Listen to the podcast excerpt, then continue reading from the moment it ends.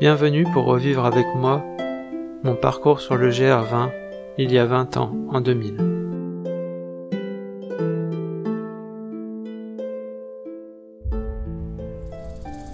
Conclusion, quelques remarques sur le GR. Le GR20 a la réputation d'être le ou l'un des plus difficiles d'Europe. Ce n'est sans doute pas pour rien. C'est moins le dénivelé, 11 000 mètres en positif et en négatif quand même, que la nature même du sentier qui le rend assez dur. C'est en effet majoritairement des rochers et cailloux qui le constituent. Cela n'autorise pas la moindre inattention, sinon c'est le dérapage et la chute souvent douloureuse. De plus, il faut souvent se servir de ses mains et certaines parties ressemblent un peu à de l'escalade ou à de la désescalade, ce qui est plus dur encore, surtout avec un sac qui déséquilibre. Ce sont les quatre premières étapes qui sont dans ce domaine les plus difficiles, la partie sud, après Vizabona, est assez différente. Les montagnes sont moins raides, moins rocheuses, plus vertes, et le parcours est sans doute plus accessible ou moins périlleux. En effet, faire le GR20 n'est pas donné à tout le monde. Outre une bonne condition physique et une certaine expérience de la randonnée, il ne faut pas avoir le vertige, avoir une bonne résistance, poids du sac, genoux et chevilles très sollicités dans les descentes, et une bonne motivation on se rend compte que ceux qui font tout le GR sont souvent soit de bons sportifs, soit des aventuriers. Ceux pour qui c'est la première expérience de ce type ont des chances d'abandonner après quelques étapes. Dans un autre registre, on s'aperçoit que sur le GR, il y a une très bonne ambiance entre les randonneurs. Au cours de ces 13 jours de marche, j'ai discuté avec une cinquantaine de personnes et j'ai fait la connaissance d'une quinzaine d'entre elles. Dans les refuges, on n'hésite pas à partager ses impressions, à demander des renseignements, des conseils, à échanger ses points de vue. Cela est sans doute dû au fait que tout le monde est dans la même galère. C'est assez particulier mais très agréable. C'est la première fois que la rando me fait rencontrer autant de personnes.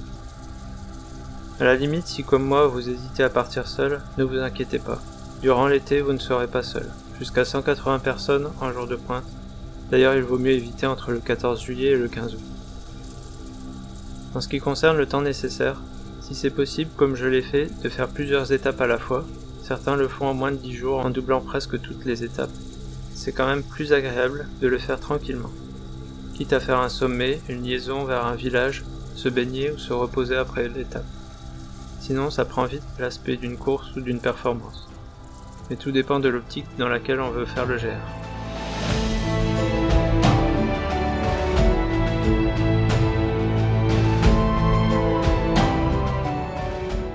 Alors comme je le dis dans cette euh, conclusion, le GR n'est pas n'est pas à prendre à la légère. C'est un sentier très difficile puisqu'il a été taillé pour la randonnée et non issu de chemins déjà empruntés. Alors c'est un GR qui a été ouvert lors de ma naissance en 1975. J'avais donc 25 euh, ans lorsque je l'ai fait. Euh, maintenant, est-ce que je le referai Est-ce que je le referai de la même façon? J'en sais rien. Euh, à l'époque, euh, j'avais peu randonné en montagne. J'avais fait quand même beaucoup de, de randonnées les deux années précédentes, mais principalement sur terrain vallonné. Mais j'avais fait des choses jusqu'à 50 km. Donc j'avais une bonne endurance, mais peu d'expérience de la montagne. En général, on prend des vacances à la semaine, ou pour 15 jours, c'est ce qu'on avait fait. On avait pris un avion du samedi pour revenir le samedi ce qui nous avait laissé euh, finalement que 13 jours euh, possibles pour la marche, euh, le temps de rejoindre le départ et puis après revenir jusqu'à l'aéroport la veille du, de l'avion. Donc c'est un petit peu bancal par rapport aux 15 ou maintenant 16 étapes pour faire ce voyage. Mais il est possible de, de doubler des étapes comme on l'a fait. Euh, doubler toutes les étapes devrait être possible pour quelqu'un en bonne euh, forme physique, avec un sac pas trop pas trop lourd. Certains vont jusqu'à même tripler les étapes actuellement. Il y a des voyages organisés pour euh, le faire en 5 jours. par contre, ça nécessite de n'avoir quasiment aucun bagage sur le dos, en tout cas aucune nourriture, de manger donc à chaque refuge ce que ce qu'il y a de disponible sur place, sachant que la restauration est de plus en plus courante. Et certains vont même jusqu'à faire le GR euh, d'une seule traite. avec des records qui sont pas loin des 30 heures. Mais là, ça demande vraiment un niveau largement supérieur et toute une logistique pour qu'une assistance fournisse tous les ravitaillements nécessaires. Alors ce qui prouve que, que ce GR est loin de toute civilisation, c'est que en tout et pour tout, on croise euh, environ trois routes seulement euh, sur les 180 km de ce parcours. Donc on est toujours euh, entre deux sommets plus ou moins, en flirtant entre les 1000-1500 mètres d'altitude et les 2000-2500. Sachant qu'on fait quelques sommets mais pas le plus haut, mais on, est toujours en train de zigzaguer entre les sommets. Alors quelle différence euh, par rapport à l'époque où je l'ai fait? D'après ce que j'ai vu, maintenant il est possible de réserver les refuges euh, en ligne. Sachant que le matin on ne sait pas forcément toujours euh, jusqu'où on va pouvoir aller, et parfois on va vouloir aller plus loin. Et que l'accès au réseau n'est pas toujours chose des plus aisées. Donc si arrivé au refuge, on sait que le lendemain on veut faire une seule étape, ça sera facile de réserver. Si on le fait plus en mode aventurier et à la sensation, ça sera peut-être plus difficile.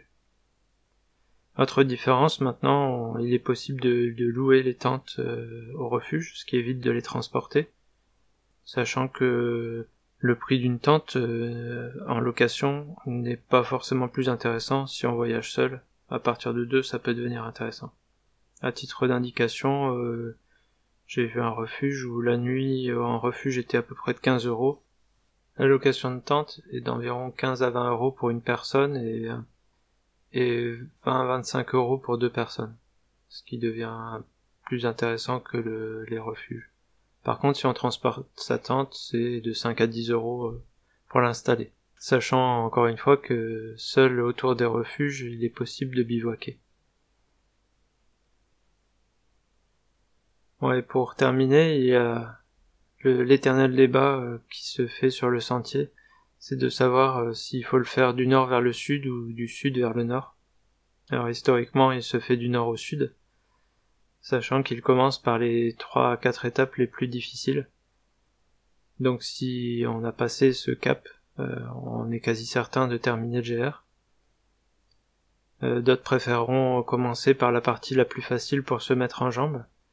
Un autre argument, c'est que le soleil est dans le dos plutôt que dans les yeux, ce qui permet peut-être euh, d'un peu mieux profiter des paysages.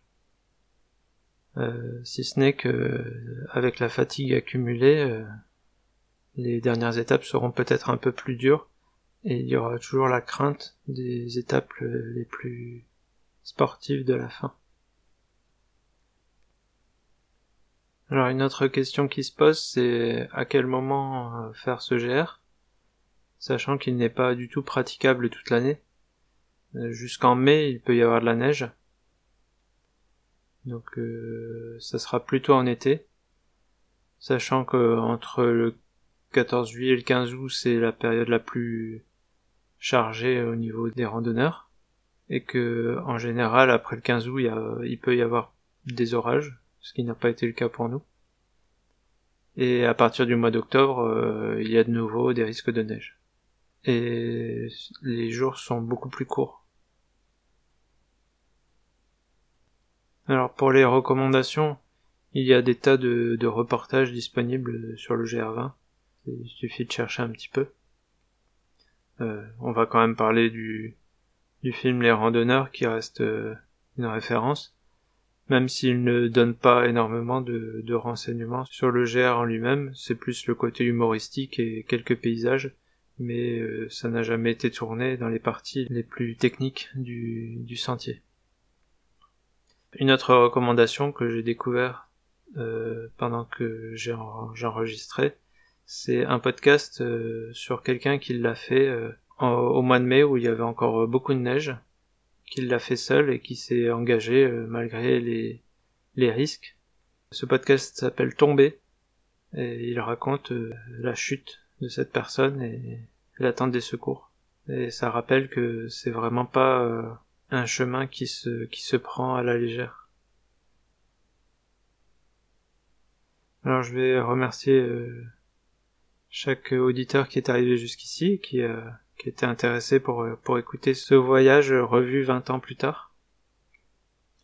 Euh, la musique qui, qui accompagne les épisodes est issue du site incompetech.com.